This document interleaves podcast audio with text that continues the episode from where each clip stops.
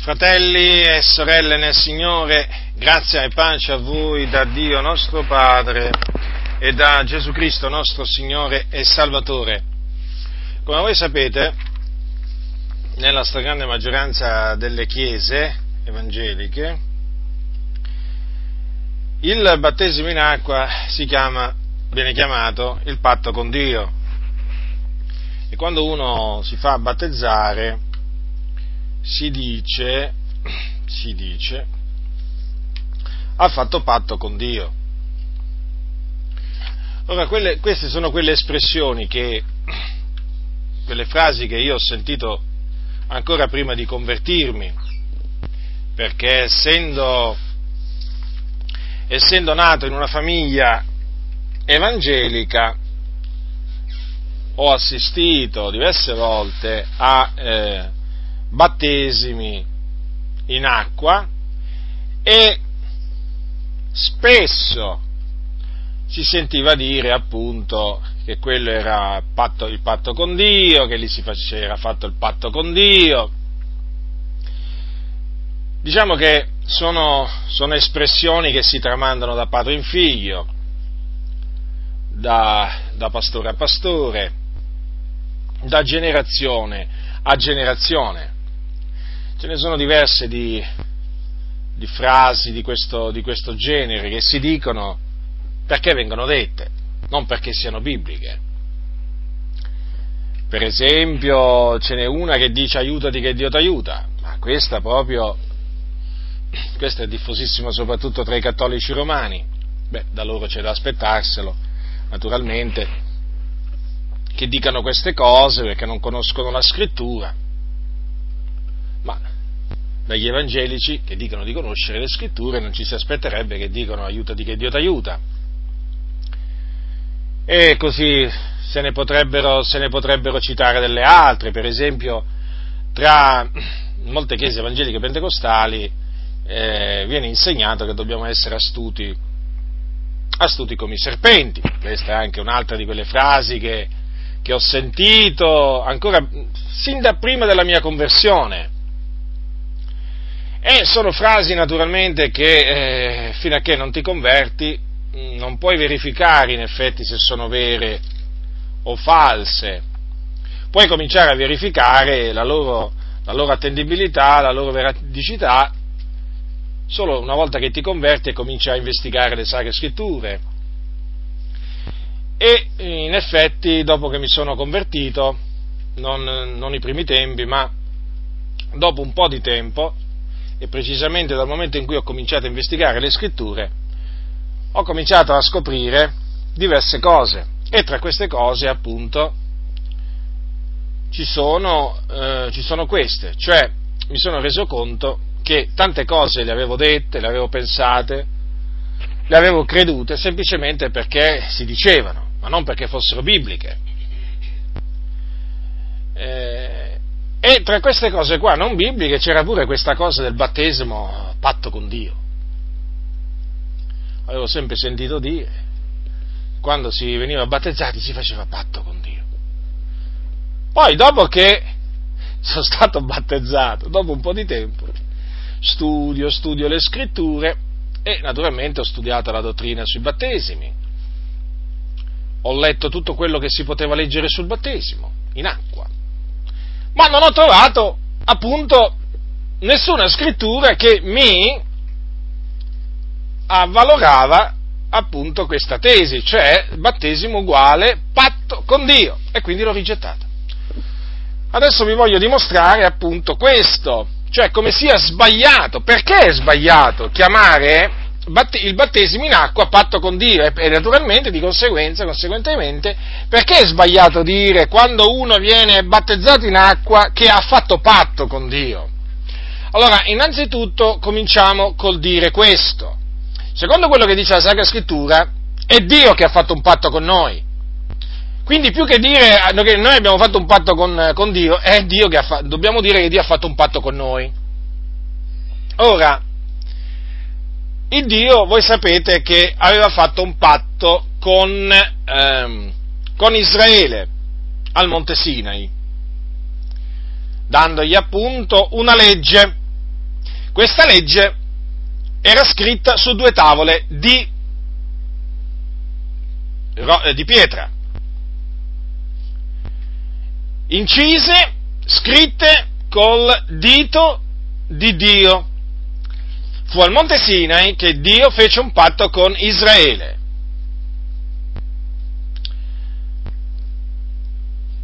E questo lo chiamiamo il vecchio patto perché? Perché poi è subentrato il nuovo patto. Il vecchio patto aveva come, diciamo, mediatore il sommo, il sommo sacerdote, che era quello che una volta all'anno entrava con sangue non suo nel luogo santissimo per compiere l'espiazione dei peccati suoi e di quelli di tutto il popolo. Il popolo dunque si accostava a Dio mediante il sommo sacerdote e naturalmente mediante, mediante la sua mediazione che consisteva appunto nell'offerta di sacrifici per il peccato. Adesso sotto il nuovo patto, con il nuovo patto, noi abbiamo come mediatore Cristo Gesù, il sommo sacerdote dei futuri beni di cui il sommo sacerdote sotto l'antico patto era un'ombra, non la realtà, era un'ombra. Dunque noi abbiamo adesso la realtà.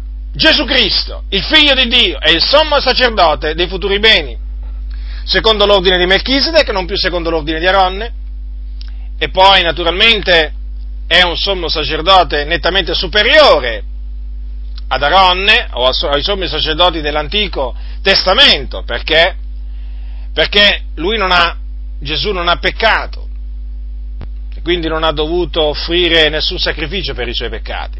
Lui ha offerto un sacrificio, che era se stesso, per noi, per i nostri peccati, ma non per i suoi peccati. E poi, naturalmente, perché quei sommi sacerdoti, a motivo della morte, erano impossibilitati a durare, mentre Gesù Cristo, essendo risuscitato, dura in eterno. Ha un sacerdozio che naturalmente dura in eterno che non è trasmissibile, in quanto Gesù sta alla destra adesso di Dio Padre e intercede per noi, del continuo. E questo nuovo patto, di cui, il nuovo patto di cui è mediatore Gesù Cristo, è un patto migliore dell'antico, altrimenti il Dio non avrebbe sentito la necessità di appunto fare un nuovo patto il fatto che abbia detto nuovo vuol dire che ha dichiarato il primo vecchio, antiquato. Ora, e questo patto, ve lo ripeto, questo nuovo patto è migliore, migliore del, eh, migliore del primo perché è fondato su migliori promesse, ha un sacerdozio migliore, ha un sacrificio migliore, perché appunto è il sacrificio di Cristo Gesù, perfetto, agnello di Dio, puro, immacolato, senza macchia, senza difetto. Ha un sangue migliore, eh, abbiamo il sangue di Gesù Cristo, non il sangue di becchi, di tori, di giomenchi, ma il sangue di Gesù Cristo. Dunque, questo nuovo patto il Dio lo promise. Promise di fare questo nuovo patto tramite il profeta Geremia, o meglio, diciamo che tramite i profeti, io vi leggerò alcune parole tratte dal profeta Geremia, però ci sono accenni a questo nuovo patto anche in altri profeti, eh? in Isaia per esempio c'è qualche accenno. Vi citerò queste parole di, che ha detto Dio eh, tramite Geremia perché poi andremo all'epistola agli ebrei. Capitolo 31, verset, dal versetto 31 leggerò alcuni versetti di Geremia. Ecco i giorni vengono, dice l'Eterno, che io farò un nuovo patto con la casa di Israele e con la casa di Giuda, non come il patto che fermai con, con i loro padri, il giorno che li presi per mano per trarli fuori dal paese d'Egitto, patto che essi violarono, benché io fossi loro Signore, dice l'Eterno, ma questo è il patto che farò con la casa di Israele. Dopo quei giorni, dice l'Eterno, io metterò la mia legge nell'intimo loro, la scriverò sul loro cuore, io sarò loro Dio ed essi saranno mio popolo. E non insegneranno più ciascuno il suo compagno e ciascuno il suo fratello dicendo conoscete l'Eterno, perché tutti mi conosceranno, dal più piccolo al più grande, dice l'Eterno. Perché io perdonerò la loro iniquità e non mi ricorderò più del loro peccato. Prendete il capitolo 8 degli ebrei, adesso voglio leggervi le stesse parole citate dall'autore dell'epistola agli ebrei. Appunto sono le stesse parole, eh? Leggiamole però perché è bene anche leggerle come sono riportate nella lettera agli ebrei. Capitolo 8 dal versetto 8. Ecco i giorni vengono, dice il Signore, che io concluderò con la casa di Israele e con la casa di Giuda un patto nuovo. Non un patto come quello che feci con loro padri nel giorno che li presi per la mano per trarli fuori dal paese d'Egitto, perché essi non hanno perseverato nel mio patto ed io alla mia volta non mi sono curato di loro, dice il Signore. E questo è il patto che farò con la casa di Israele, dopo quei giorni, dice il Signore, io farò le mie leggi nelle loro menti e le scriverò sui loro cuori e sarò il loro Dio ed essi saranno mio popolo. E non istruiranno più ciascuno il proprio concittadino e ciascuno il proprio fratello, dicendo conosci il Signore, perché tutti mi conosceranno dal minore al maggiore di loro, per, poiché avrò misericordia delle loro iniquità e non mi ricorderò più dei loro peccati. Dunque, Dio promise di fare questo patto. Naturalmente in questo patto poi siamo, siamo entrati anche, o meglio, siamo stati fatti entrare anche eh, noi, noi gentili in Cristo Gesù. Perché così naturalmente, così Dio aveva, aveva, aveva prestabilito di far, giungere, di far giungere la salvezza anche ai gentili, anche alle nazioni. Perché qui in effetti, vedete, c'è scritto concluderò con la casa di Israele, con la casa di Giuda.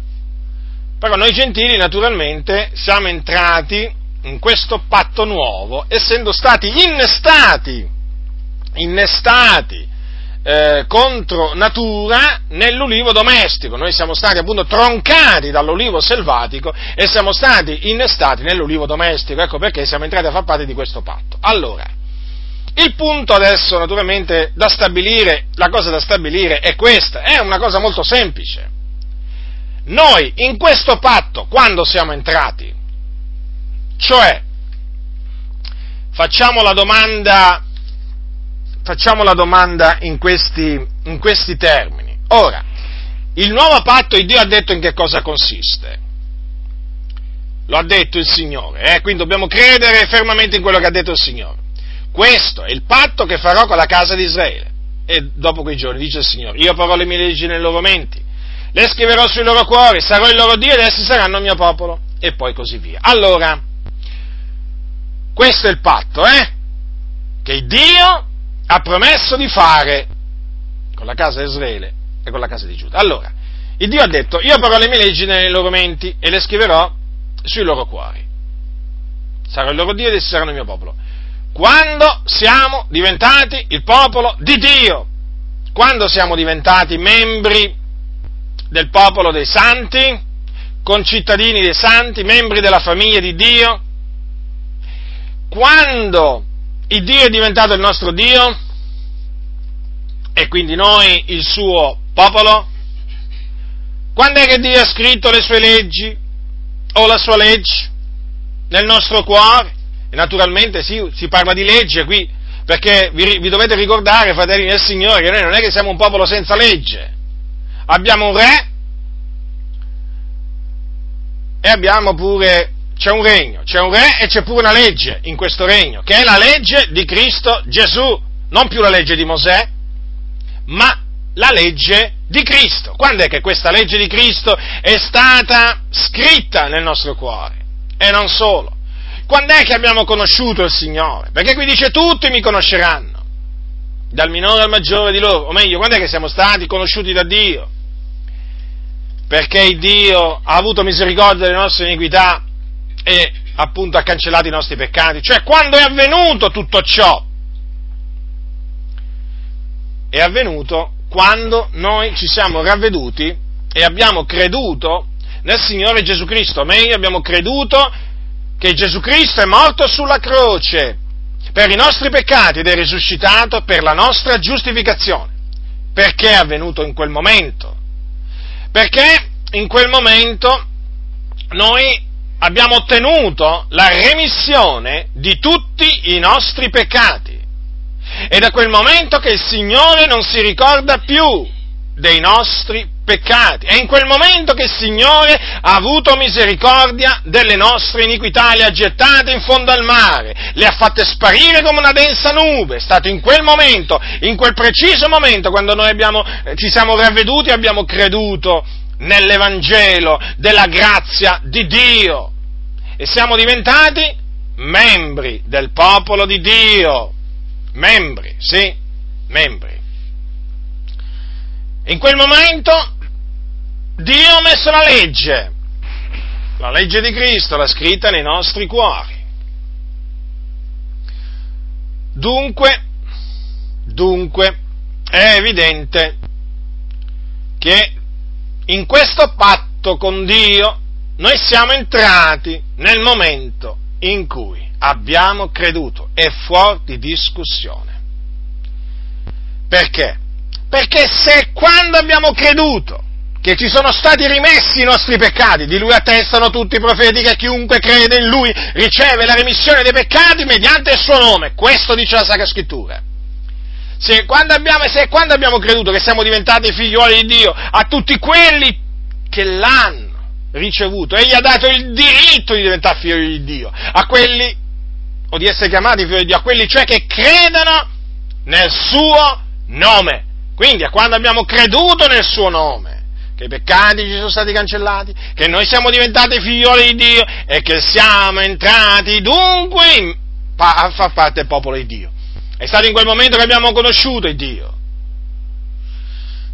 Ora, se è stato in quel momento e il battesimo in acqua ha seguito quel momento, non importa se il battesimo in acqua ci è stato amministrato un'ora dopo, un giorno dopo, un mese dopo, un anno dopo, o dieci anni dopo, perché qui bisogna pure usare te- anche, anche l'espressione dieci anni, perché qui oramai il battesimo in alcune comunità viene proprio tirato alla lunga, alla lunga, alla lunga.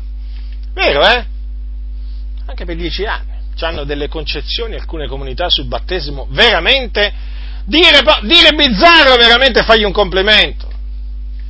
Ora, è evidente dunque che non importa quando il battesimo in acqua ci è stato ministrato, noi siamo entrati a far parte del popolo di Dio, noi abbiamo ottenuto misericordia del Signore quando abbiamo creduto, quindi prima del battesimo in acqua. Quindi il battesimo in acqua che ha fatto? Ci ha fatto entrare nel patto con Dio? No, assolutamente. No.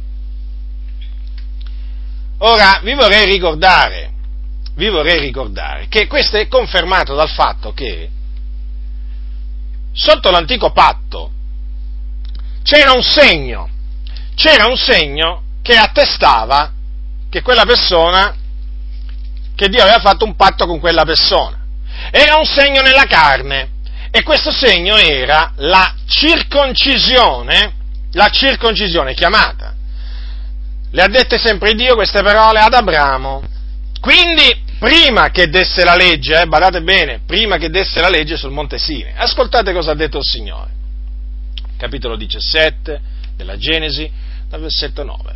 Poi Dio disse ad Abramo, quanto a te tu osserverai il mio patto, tu e la tua progenie dopo di te di generazione in generazione. Questo è il mio patto che voi osserverete, patto fra me e voi e la tua progenie dopo di te. Ogni maschio fra voi sia circonciso e sarete circoncisi e questo sarà un segno del patto fra me e voi. All'età di otto giorni ogni maschio sarà circonciso fra voi di generazione in generazione, tanto quello nato in casa quanto quello comprato con denaro di qualsivoglia straniero che non sia della tua progenie quello nato in casa tua e quello comprato con denaro dovrà essere circonciso e il mio patto nella vostra carne sarà un patto perpetuo e il maschio incirconciso che non sarà stato circonciso nella sua carne sarà reciso di fra il suo popolo e egli avrà violato il mio patto. Notate bene qui come lo chiama il mio patto nella vostra carne. Era attestato appunto dalla circoncisione nella carne.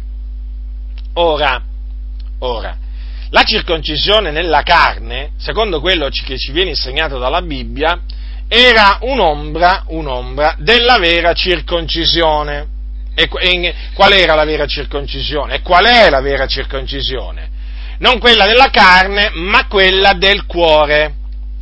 Infatti, infatti dice Paolo, i veri circoncisi siamo noi. E poi, non solo, non solo, Paolo dice, Paolo dice ai, per questo poi ne parla anche ai Romani, quando dice al capitolo 2, dice così, poi, eh, versetto 20, dal versetto 28, poiché il giudeo non è colui che è tale all'esterno, né è circoncisione quella che è esterna nella carne, ma giudeo è colui che lo è interiormente, e la circoncisione è quella del cuore, in spirito, non in lettera, ed un tal giudeo lode procede non dagli uomini, ma da Dio. Ecco perché poi dirà i veri circoncisi, dirai ai filippesi, se voi prendete Filippesi, Filippesi capitolo, capitolo 3, eh, dice così dal versetto 3, i veri circoncisi siamo noi che offriamo il nostro culto per mezzo dello Spirito di Dio, che ci gloriamo in Cristo Gesù e non, ci, e non ci confidiamo nella carne. Appunto perché i veri circoncisi sono coloro che hanno il cuore circonciso, il cuore circonciso, cioè quelli, quelli eh, nei quali Cristo ha operato la circoncisione del cuore. Già, perché la circoncisione, eh, diciamo, di cui parliamo qua nel nuovo patto, eh, appunto è stato, è sta, c'è stata operata da Cristo. Sotto l'Antico, mh, sotto l'Antico Testamento era appunto operata, eh, operata da, da, uomini. Ma adesso noi questa circoncisione ci è operata da Cristo Gesù, che ricordatevi è Dio benedetto in eterno. Eh? Ora, questa si chiama circoncisione del cuore. Ed è la realtà. Mentre la circoncisione della carne era l'ombra, la circoncisione del cuore è la realtà e noi abbiamo la realtà, fratelli nel Signore, la realtà. La, la circoncisione del cuore non consiste al, non è altro che il fatto che Dio ha tolto da noi il cuore di pietra, così lo chiama la Sacra Scrittura, e ci ha messo un cuore di carne. Non consiste che in questo, cioè in un cuore nuovo che ci ha dato il Signore, in un cuore asperso, di quella aspersione che lo purifica. Comprendete? Quindi noi siamo i veri circoncisi, perché abbiamo la vera circoncisione, quella del cuore, che ci è stata operata da Cristo Gesù e che, come dice Paolo, consiste nello spogliamento del corpo della carne.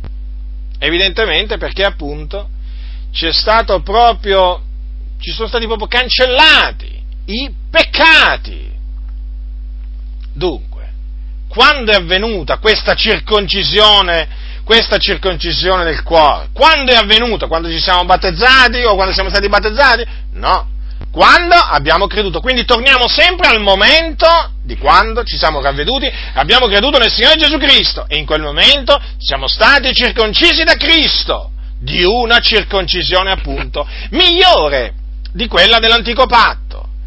Ora, come sotto l'antico patto, la circoncisione era segno del patto tra Dio e il popolo suo, la circoncisione della carne, così adesso, sotto il nuovo patto, la circoncisione del cuore è segno del patto tra Dio e noi. Dunque, sono membri del popolo di Dio solo i veri circoncisi di cuore, cioè solo i veri circoncisi e quindi i circoncisi di cuore. Solo i circoncisi di cuore sono parte del popolo di Dio. Gli incirconcisi di cuore ed orecchi non ci fanno parte. Possono essere pure circoncisi della carne. Ma se non hanno la circoncisione del cuore, non sono figli di Dio. Non sono membri del popolo di Dio, possono avere tutta l'apparenza di essere cristiani, ma se non hanno il cuore circonciso, se non hanno un cuore nuovo, se non sono stati rigenerati da Dio, perché poi alla fine è questa la, circoncisione del cuore, praticamente la rigenerazione. Rigenerazione che naturalmente Dio ha operato in noi, perché è Lui che ci ha, ci ha rigenerati.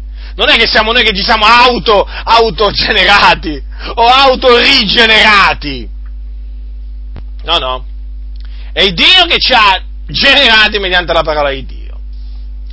Ora, fratelli nel Signore, è evidente dunque che come sotto l'antico patto, la circoncisione della carne era segno del patto tra Dio e gli israeliti, così oggi, così oggi è la circoncisione del cuore che è segno del patto tra Dio e noi. E quindi dobbiamo sempre collegarci al momento, ritornare sempre al momento in cui abbiamo ricevuto questa circoncisione. Perché è in quel momento che Dio è diventato il nostro Dio, che noi siamo diventati il suo popolo. E quindi il battesimo che è venuto dopo, fratelli del Signore, il battesimo che è venuto dopo la circoncisione del cuore, il battesimo in acqua, non, mediante il battesimo in acqua non si fa nessun patto, nessun patto con Dio. Ora qualcuno dirà, ma che cos'è allora il battesimo? Non è importante, ma è importante sì, anzi, considerate, qualcuno potrebbe dire, ma tu stai sminuendo il battesimo, ma che sminuendo? Io sono tra quelli che dicono che il battesimo deve essere ministrato subito dopo che uno che ha creduto, altro che sminuisco il battesimo. Qualcuno potrebbe pensare certamente che dicendo così lo sminuisco, ma non è affatto così. Se lo sminuisco io il valore del battesimo, allora sminuivano pure gli apostoli che battezzavano subito. Gli apostoli mica battezzavano dopo mesi, settimane, anni. Gli apostoli battezzavano subito coloro che credevano. Anche Filippo. Anche Filippo battezzava subito, eh? Allora, quello che voglio dire è che assolutamente non sminuisco il valore del battesimo. Il battesimo è la richiesta di una buona coscienza fatta a Dio. Però qui bisogna stare molto attenti, perché se qualcuno potrebbe dire, ma se il battesimo è la richiesta di una buona coscienza fatta a Dio, ma sta buona coscienza, questa buona coscienza allora vuol dire che non l'avevamo prima? No, no, non è così, perché altrimenti dovremmo dire che è l'acqua Dovremmo dire che è l'acqua che fa, fa eh, diciamo, eh, eh, voglio dire, ci purifica la coscienza dai peccati. E beh, ci sono quelli che lo dicono, non è che ci sarebbe da meravigliarsi sentirsi dire questo. E certo, perché alcuni interpretano questo passo in quella maniera, eh? cioè che praticamente è l'acqua del battesimo che ti purifica i peccati, che ti cancella i peccati, allora non è più sangue di Gesù. Allora, allora diciamo si diventa figli di Dio quando si viene battezzati in acqua, non quando si, quando si crede nel Signore Gesù Cristo, e quindi verrebbe annullato cioè, se noi attribuissimo al battesimo in acqua il potere di rigenerare, di cancellare i peccati, noi, noi annulleremmo naturalmente la fede in Cristo. Dunque, fratelli nel Signore, noi quando abbiamo creduto nel Signore Gesù Cristo, la nostra coscienza è stata purificata dai nostri peccati, è stata purificata dalle opere morte mediante il sangue prezioso di Gesù Cristo. Ma è evidente, è evidente che per avere una buona coscienza, cioè per essere a posto davanti al Signore, do, abbiamo dovuto farci battezzare. Io mi ricordo, dopo che, dopo che, sono diventato un figlio di Dio, o meglio, dopo che Dio mi ha rigenerato, io sentivo questa necessità di farmi battezzare, ma la sentivo forte nella, nella, nel, nel, mio cuore, nella mia vita, era, eh, era una cosa veramente che mi perseguitava, uso questa espressione, no? cioè il comando fatti battezzare praticamente, o che induci levati si, battezzato, eh, era qualche cosa che, mi, che, non mi lasciava mai, che non mi lasciava mai, praticamente mi ha lasciato solo quando, quando mi sono fatto battezzare. È chiaro, no? Perché la mia, la mia, coscienza, me lo attestava per lo Spirito che avevo bisogno di essere battezzato in acqua, non potevo fare a meno del battesimo in acqua, ma non che non ero un figliuolo di Dio, non che non ero già rigenerato, non che non ero già certo della, della, della, salvezza, non che la mia coscienza non fosse già purificata dal sangue di Cristo Gesù. Era tutto a posto, mancava il battesimo. Quindi bisogna stare attenti quando appunto si legge che la richiesta è una buona coscienza fatta a Dio, a dare una, buona a dare una corretta interpretazione a queste parole, perché altrimenti si finisce col dare al battesimo un valore, un'importanza che non ha. A noi ci dobbiamo, dobbiamo stare attenti. Eh? a non, a non dare al, al battesimo un, un, valore, un'importanza che non ha, se no rischiamo di fare appunto eh, l'errore che ha fatto la Chiesa Cattolica Romana, che ha fatto diventare il battesimo, diciamo, indispensabile per diventare figlioli di Dio, per avere i propri peccati cancellati, e si potrebbe, si potrebbe di qui naturalmente estendere il discorso anche alla cena del Signore, no? e così via, che la Chiesa Cattolica Romana l'ha deturpata praticamente, e si potrebbe, si potrebbe molto, molto allungare, allungare il, il, discorso. Dunque, eh, fratelli del Signore, e il battesimo, mediante il battesimo noi ci siamo identificati nella morte e nella resurrezione di Gesù Cristo. È evidente questo, è importante il battesimo e deve essere ministrato subito dopo, immediatamente dopo che uno, che uno ha creduto nel Signore Gesù Cristo. Infatti dice Paolo, ignorate voi che quando siamo stati battezzati in Cristo Gesù siamo stati battezzati nella sua morte? Noi siamo dunque stati con lui seppelliti mediante il battesimo nella sua morte, affinché come Cristo è risuscitato dai morti mediante la gloria del Padre, così anche noi camminassimo in novità di vita. Chi è che si seppellisce? Vengono seppelliti morti, mica i vivi, no? Diciamo, nel, nel, diciamo, nella vita, no? nella vita naturale, chi è che viene seppellito? Beh, qualche volta può capitare eh, che vengano seppellite anche persone vive, ma quando naturalmente ci sono le persecuzioni, ci sono stati casi eh, di, questo, di, questo, genere. Però, diciamo, in linea di massima vengono seppelliti giustamente i morti. Mm. Quando noi siamo stati battezzati, eh, eravamo già morti, eh, fratelli nel Signore, eh, mediante il battesimo siamo stati seppelliti. E questo naturalmente ce lo dobbiamo sempre ricordare. Noi eravamo già morti al mondo. Non è che siamo morti al mondo quando siamo stati battezzati, battezzati in acqua. Certamente mediante il battesimo in acqua abbiamo attestato di essere morti al mondo, abbiamo attestato, eh, abbiamo dichiarato di essere morti, morti al peccato, che il mondo è stato crocifisso per noi, che noi siamo stati crocifissi per, per, il mondo, ma naturalmente abbiamo attestato qualche cosa che già era avvenuto, eh? Perché, ribadisco, se noi attribuissimo al, al battesimo eh, diciamo, il potere di rigenerare, di cancellare i peccati, qui diventeremo come i cattolici romani e come, e come, tante, e come, tante, come tante, sette. Ora, è evidente dunque che alla luce, alla luce di quello che dice la Sacra Scrittura non si può accettare assolutamente la definizione di battesimo come patto con Dio. Poi vi voglio fare notare una, un, un'altra cosa. Ora, che ritengo importante questo naturalmente per eh, dare il, mm, il, giusto valore al battesimo. Voi sapete che l'Apostolo Paolo ha fatto una dichiarazione, eh, una dichiarazione particolare, ha detto queste parole ai Corinzi. Prendete 1 Corinzi capitolo 1, versetto, 16, eh, versetto 17. Ascoltate, Paolo ha detto, Cristo non mi ha mandato a battezzare ma ad evangelizzare. Allora, allora, ehm, lui Paolo, lui Paolo predicava e anche ha battezzato, eh? Ha battezzato anche alcuni credenti, ma non molti, non molti. Difatti, difatti, tenete presente che lui a Corinto, a Corinto, dove il Signore aveva un grande popolo, vi ricordate che nella notte Gesù gli apparve, capitolo 18,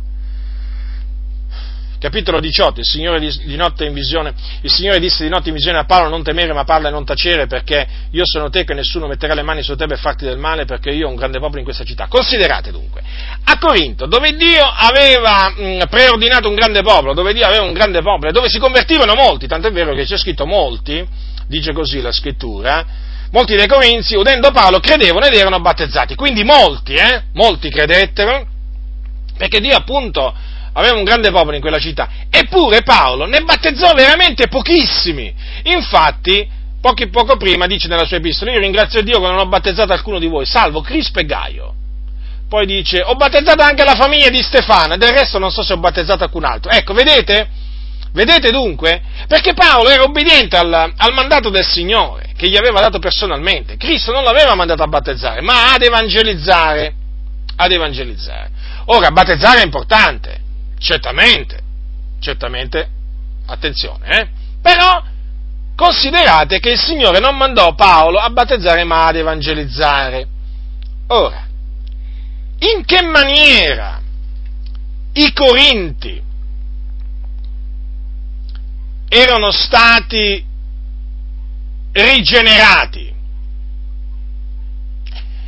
Cioè, voglio dire, allora, se, se noi consideriamo che molti credettero, ma lui ne battezzò proprio pochi. Eh? Paolo poi gli dice così, gli dice così, sono io, dice al capitolo 4, quando anche aveste 10.000 pedagoghi, pedagoghi, in Cristo non avete però molti padri, perché sono io che vi ho generati in Cristo Gesù mediante l'Evangelo. Ora notate questo, Paolo dice che a livello spirituale era lui che li aveva generati in Cristo Gesù mediante l'Evangelo, ed era un grande popolo, eh? E, ma lui aveva battezzato solo alcuni. Allora, come era riuscito a generarli in Cristo Gesù? Mediante l'Evangelo, la predicazione dell'Evangelo, la parola dell'Evangelo, non mediante l'acqua del battesimo.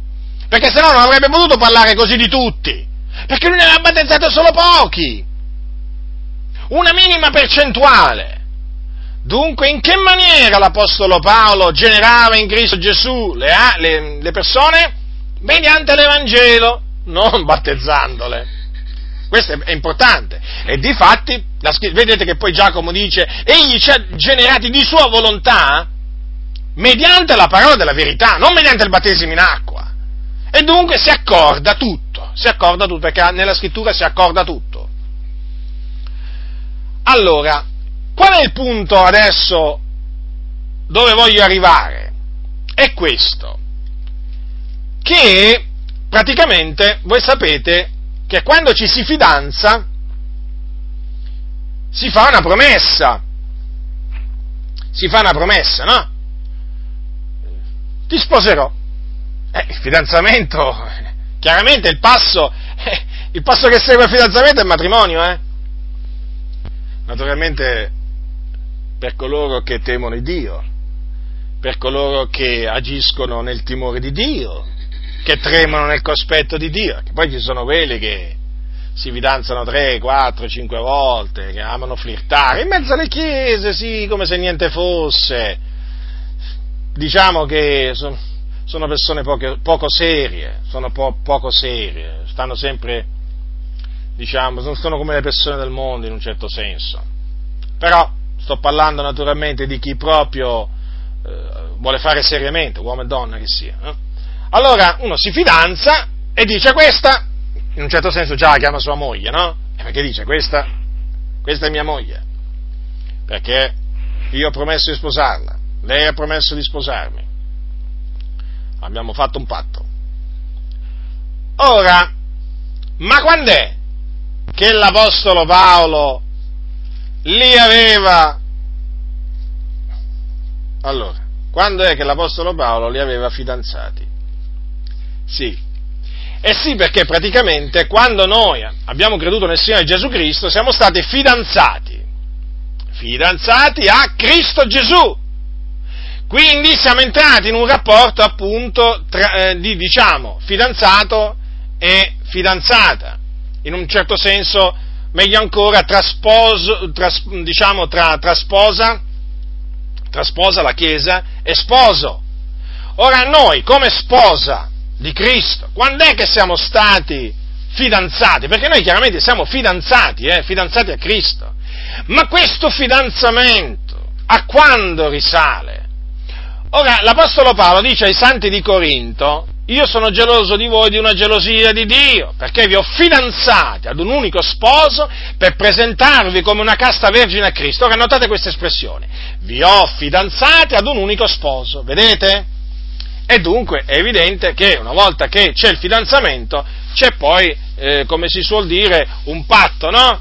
Si sta un patto, c'è la promessa appunto di matrimonio. Ora, se voi collegate queste parole che sono scritte in 2 Corinzi capitolo 11 versetto 2 a queste, diciamo che vi ho letto prima, eh, sono io che vi ho già in Cristo, Gesù mediante l'Evangelo, collegando le cose è chiaro che si arriva a questa conclusione che il nostro fidanzamento come sposa o come fidanzata di Cristo, scegliete voi, a Cristo, lo sposo della Chiesa, è avvenuto quando siamo stati generati. E quando siamo stati generati? Mediante l'Evangelo? Quando siamo stati battezzati in acqua? No, quando abbiamo creduto, quando ci siamo ravveduti abbiamo creduto nel Signore Gesù Cristo. E qui vedete ancora una volta la scrittura la scrittura converge su quel punto, cioè che noi siamo entrati in questo patto con Dio quando abbiamo creduto nel Signore Gesù Cristo e quindi prima del battesimo, e quindi il battesimo non è patto con Dio. Ho fiducia nel Signore, fratelli, nel, fratelli che voi abbiate compreso. Come diceva Paolo a Timoteo, il Dio vi darà intelligenza in ogni cosa. Paolo gli diceva che Dio ti darà intelligenza in ogni cosa. Io credo che Dio vi darà, vi darà intelligenza in ogni cosa. O, come dice Paolo ai santi di, ai santi di Filippo, se in alcuna cosa sentite altrimenti, perché c'è pure questa possibilità, dice così, dice così, eh, se in alcuna cosa voi sentite altrimenti, Dio vi rivelerà anche quella. Certo, perché alla fine poi naturalmente è sempre Dio che rivela, che fa capire, che, che dà intendimento. Fratelli, non è che le cose vengono da noi, l'intendimento non è che viene da noi, eh? assolutamente. La compressione della parola, non sono cose che vengono da noi, sono tutte cose che vengono dall'alto. Da Lui sono tutte le cose, per mezzo di Lui, per Lui sono tutte le cose. Ma che viene da noi, che abbiamo noi? che abbiamo noi che non l'abbiamo ricevuto dal Signore, fratelli? Noi non abbiamo proprio niente di noi, non abbiamo proprio niente, persino l'intendimento, l'intendimento della parola, ma persino la memoria, fratelli del Signore. Quando noi ci ricordiamo di un passo della Bibbia, io quando mi ricordo un passo della Bibbia, non è che me lo ricordo perché ho una capacità particolare, eh, perché sono un, un, prodigio. No, sapete no, che ci sono i bambini prodigio, sono, eh, vengono chiamati in questa maniera, ma no, ma no, assolutamente. Eh, io posso, posso ricordarmi, sono in grado di ricordarmi dei passi della scrittura, ma perché Dio me li ricorda? Ma se no come farei? Ma se per un momento il Signore mi annebbia la mente, ma io non mi ricordo nemmeno più Giovanni 3,16, non mi ricordo nemmeno che sta scritto, non mi ricorderei nemmeno il, uno dei passi più, più conosciuti e più semplici da ricordarsi, non mi ricorderei più nemmeno quello dove sta scritto. Questo per dirvi, fratelli del Signore, che tutto viene dal Signore, tutto! Io ringrazio il Signore per ogni cosa, perché veramente mi ha dato motivo di lodarlo, di ringraziarlo, di esaltarlo. E tra le, tra le, tra le cose per cui, per cui, lo ringrazio c'è pure questo, che mi ha dato intendimento, che mi ha dato conoscenza, mi ha dato sapienza. E naturalmente mi ha dato queste cose per metterle a servizio della, della fratellanza, non per tenermele per me, ma per metterle a servizio di coloro che lui ha redento. Ora, per tornare al battesimo, vi voglio dire un'altra cosa io ho notato che con questo fatto di definire il battesimo patto con Dio, nelle chiese, o meglio nella chiesa di Dio, nella chiesa di Dio che è in Cristo Gesù, si è venuta a instaurare una sorta di casta sacerdotale. Voi sapete che, eh, diciamo, sin dai primi tempi della Riforma, no? da quando scoppiò la Riforma, una delle dottrine, eh, diciamo, fondamentali del, dei riformatori era il sacerdozio universale, chiamato così, no? Tutti i sacerdoti in Cristo Gesù. Dio ci ha resi sacerdoti. Bene, bene. Nessuno, nessuno, deve obiettare a questo e io non obietto perché è la verità. Siamo un real sacerdozio. Questo dice la scrittura, questo credo, questo proclamo. Ma il discorso è questo qua definendo il battesimo patto con Dio, si è venuto a creare questa casta sacerdotale. Tu dirai, qual è questa casta sacerdotale? La casta dei pastori. Eh già, perché se col battesimo si fa patto con Dio, ci vuole un mediatore.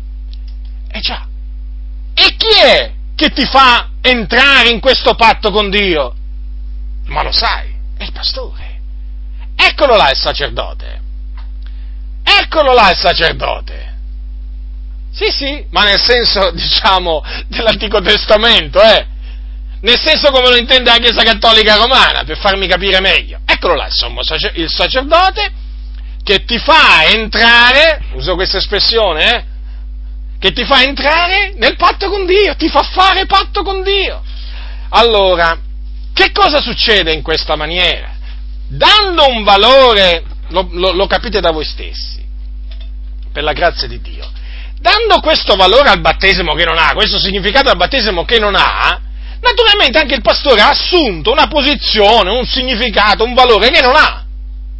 Quello praticamente di mediatore tra, tra il popolino e il grande Dio.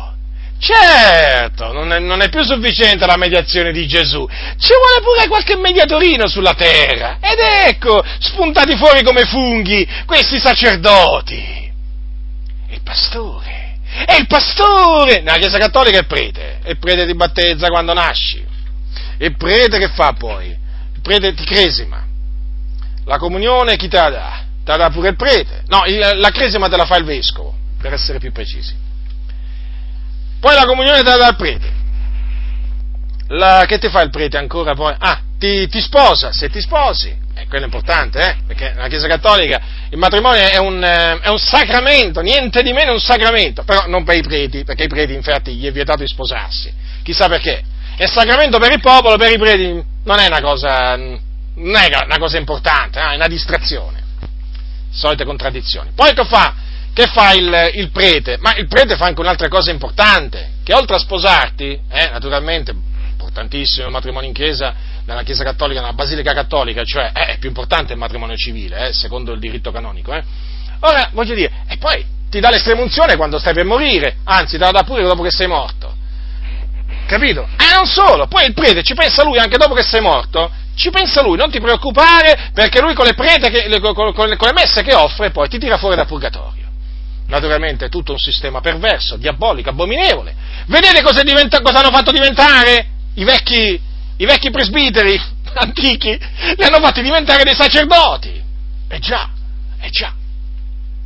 I sacerdoti che naturalmente che ti assistono da quando nasci eh? A quando muori, anzi, a dopo che muori pure ti assistono i preti. Guarda un po' che razza di sacerdoti esiste nella Chiesa Cattolica Romana, una razza tutta particolare di sacerdoti, che non esisteva nemmeno nell'Antico Testamento. Pensate, che voi, pensate voi che prendono i passi dell'Antico Testamento dei sacerdoti leviti per far capire che, eh, che, loro sono i sacerdoti di un tempo. Ma quale sacerdoti di un tempo? Questi qui sono sacerdoti proprio veramente che, che, che è il diavolo che li ha creati, non li ha creati Dio questi. Allora, nella Chiesa Evangelica che cosa è successo? Una cosa molto semplice a furia di dire che il battesimo è patto con Dio, ecco che sono spuntati fuori appunto eh, i nuovi sacerdoti, chiamiamoli sacerdoti evangelici, dai, per, per distinguerli dai sacerdoti cattolici romani, sono i sacerdoti evangelici, ti prendono, no? ti battezzano e ti fanno fare patto con Dio, che grande cosa, ecco perché poi il pastore viene, diciamo, eh, visto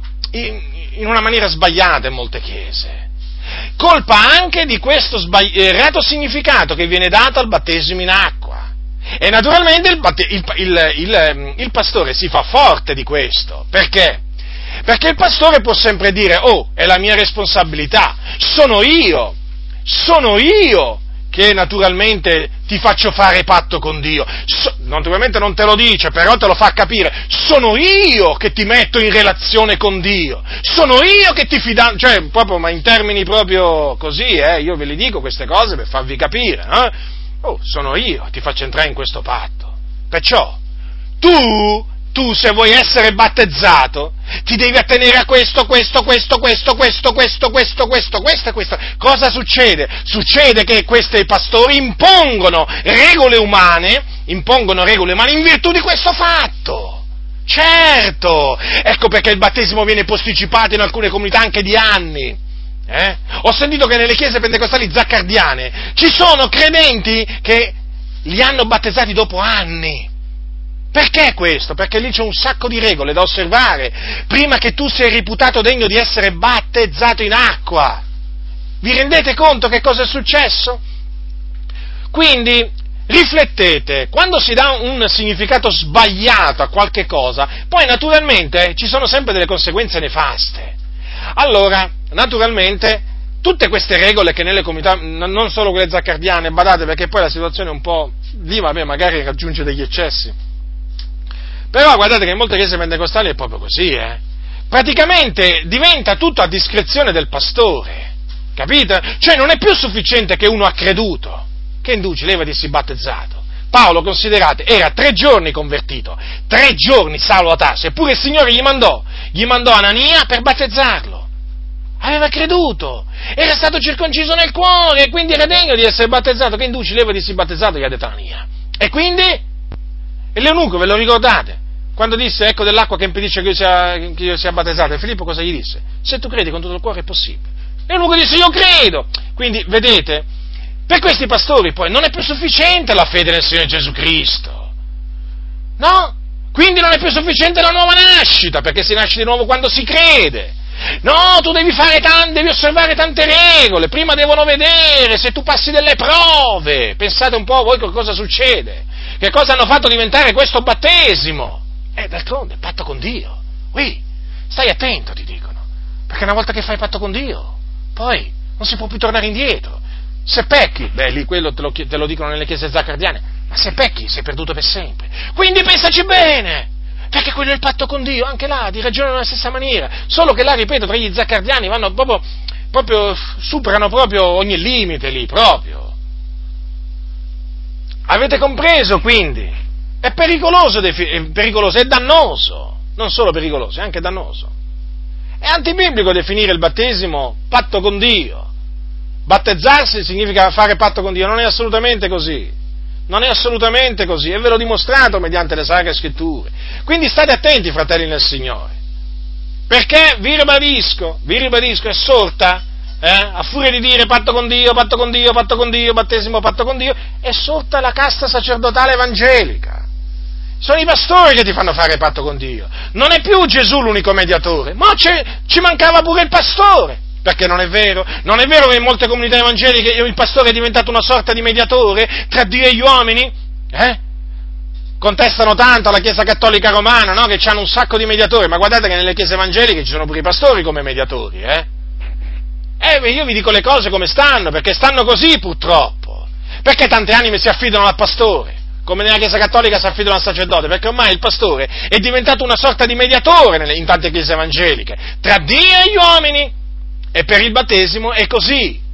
E tutto questo perché? Perché si è fatto diventare il battesimo patto con Dio. Invece se il battesimo venisse veramente, se al battesimo venisse dato il significato che veramente ha, quindi la, la richiesta di una buona coscienza fatta a Dio, hai creduto? Fratello, sì, battezzato. E non bisogna aspettare, non bisogna fare funzioni eh, particolari, pompose. Non bisogna nemmeno vestirlo di bianco. Hai creduto? Sì, battezzato. Per immersione, non importa se è una vasca da bagno, in un fiume, al mare, in un lago, in, in una piscina. Hai creduto? Sì, battezzato. Eh? Che sono tutti questi spettacoli? Poi sono, diventa spettacolo. Il battesimo poi diventa lo spettacolo. Diventa un giorno, un giorno, come si, come si suol dire, un giorno, diciamo, a cui si dà un, un, un, significato anche lì sbagliato, è il giorno in cui hanno, fanno patto con Dio, ma quale giorno in cui fanno patto con Dio? Ma il giorno in cui hanno fatto patto con Dio è quello in cui hanno creduto. E naturalmente si, si sbaglia nel parlare, nel parlare in questa maniera, e poi naturalmente ci sono le conseguenze. E il momento del battesimo viene considerato come, ma come nell'antichità veniva, veniva fatto proprio nei luoghi dove capitava senza pomposità. Adesso cosa è diventato il giorno del battesimo? Cosa è diventato? Eh, capite? D'altronde, se il battesimo è patto con Dio, per forza quel giorno è un grande giorno. Eh, riflettete, riflettete, e il pastore poi non ne parliamo. E il pastore non ne parliamo. Cosa è diventato? Agli occhi dei credenti, colui che ci fa fare patto con Dio. Capito? quindi quasi una sorta di persona a cui ci si deve legare per tutta la vita. Ci sono comunità intere proprio schiave dei pastori, capito? Proprio per questo, è tutta una conseguenza. È ora, veramente, è ora di una riforma. In mezzo al movimento pentecostale è ora di una riforma. È ora di abbandonare queste frasi fatte, è ora di abbandonare queste cose tramandate per tra- tra- tradizione. Basta ma non hanno senso, anzi sono dannose. È ora di tornare alla semplicità della Chiesa primitiva. Ma proprio si, fatto, si, fatto, si sono fatte diventare le cose semplici, si sono fatte diventare veramente delle cose pompose. Perché tutta questa pomposità? Come, come i funerali, li, pomposi. Ma come? Anticamente non era così, si prendeva il credente morto e si seppelliva, punto. Che cos'è tutta sta pomposità? E quindi pomposità di pomposi- si procede di pomposità in pomposità. Dov'è la semplicità? Ah, se parli in questa maniera molti ti prendono per rivoluzionario, ma chiamatemi come, come volete, chiamatemi rivoluzionario, tanto oramai un appellativo in più, un appellativo in meno, mai mi hanno dato del talebano, mi hanno, di, mi hanno, chiamato pure Bin Laden, cosa volete di più? Ma cosa volete di più? Cioè, voglio dire, ormai non mi aspetto, non mi aspetto il meglio, mi aspetto il peggio. Mi, cioè, voglio dire, oramai è meglio attenersi alla Sacra Scrittura e ricevere, e ricevere tutti, questi, tutti, questi, epiteti, che veramente invece andare, a, a, a, andare contro la parola di Dio ed essere osannati, eh? ed essere celebrati, per che cosa? Ma per che cosa? Eh? Ma perché cosa dovrei, do, dovrei, conformarmi a queste tradizioni evangeliche che vanno contro la Bibbia? Per che cosa? Per la gloria dell'uomo. E che me ne faccio della gloria dell'uomo? Ma che me ne faccio della gloria dell'uomo? Non me ne faccio proprio niente. Io cerco la gloria che viene da Dio. Accetto quello che è scritto, quello che non è scritto non lo accetto. Piaccia o non piaccia. Lo so, a molti non piace attenersi solo a quello che sta scritto. Non vi piace? E andate al di là di quello che è scritto. Andate, andate. Andate, andate. Si è visto. Si è visto poi dove portano questi sentieri, eh? D'abisso in abisso, d'abisso in abisso. Eh sì. Quindi vi ho voluto parlare in questi termini perché per farvi riflettere, per farvi riflettere sul reale significato del, del battesimo. E guardate che il battesimo che veniva amministrato subito dagli apostoli, guardate che era il battesimo in acqua di cui si parla oggi, eh, di, cui, di, cui, loro hanno parlato nelle epistole. Eh. Eppure lo praticavano, lo amministravano subito, senza nessun problema. E invece oggi quanti problemi, eh, quanti impedimenti, quanti impedimenti! Non finiscono più, non finiscono più. Dalla, dalla stagione che non è calda, ma quante, quanti impedimenti si creano, quanti impedimenti si creano. Ma naturalmente una delle cose sbagliate è proprio quella, cioè quella di definire il battesimo in acqua il patto con Dio, anche questa espressione di una pesantezza, il patto con Dio. Ma vi rendete conto un'anima che, che ha creduto nel Signore Gesù Cristo, a cui gli viene insegnato questo, sapete che cosa pensa? Che fino a che non sarà immerso nell'acqua nel nome del Padre, del Figlio e dello Spirito Santo, eh, non avrà fatto il patto con Dio. Cioè gli viene detta una menzogna perché lui è già entrato nel patto, già Dio è il suo Dio, già lui è membro del popolo di Dio dal momento che ha creduto e gli viene, creduto, e gli viene fatto credere praticamente il contrario allora. Però è una contraddizione questa perché in mezzo, in mezzo alle chiese evangeliche si dice ah si viene salvati solo per grazia, però come mai questo, questo battesimo è diventato il patto con Dio? Eh? C'è una contraddizione. Se siamo stati salvati per grazia mediante la fede, soltanto mediante la fede, siamo diventati figlioli di Dio soltanto mediante la fede senza il battesimo in acqua. E quindi, perché fare diventare il battesimo in acqua il patto con Dio? Vedete, c'è una contraddizione. E dunque, fratelli del Signore, badate a voi stessi, badate a voi stessi, eh? attenetevi semplicemente a, e solamente a quello che sta scritto. Se qualcuno poi vuole andare al di là di quello che è scritto, beh, sono fatti suoi, sono fatti suoi. Ognuno di noi renderà conto di se stesso a Dio, questo è vero, certamente. Io per quanto sta in me preferisco stare a, a, a tenermi a quello che sta scritto. Perché dovrei andare al di là di quello che è scritto? Per quale ragione? Per, eh, per essere, diciamo, per piacere agli uomini? Non mi interessa piacere agli uomini. Non mi interessa proprio. Diceva Paolo, se cercassi ancora di piacere agli uomini non sarei servitore di Cristo. Io mi studio di avere una buona coscienza davanti a Dio e davanti agli uomini. Eh, non voglio aggiungere niente alla Sacra Scrittura e neppure togliere. Quindi, chi ha orecchi da udire oda. La grazia del Signore nostro Gesù Cristo sia con tutti coloro che lo amano con purità incorrotta.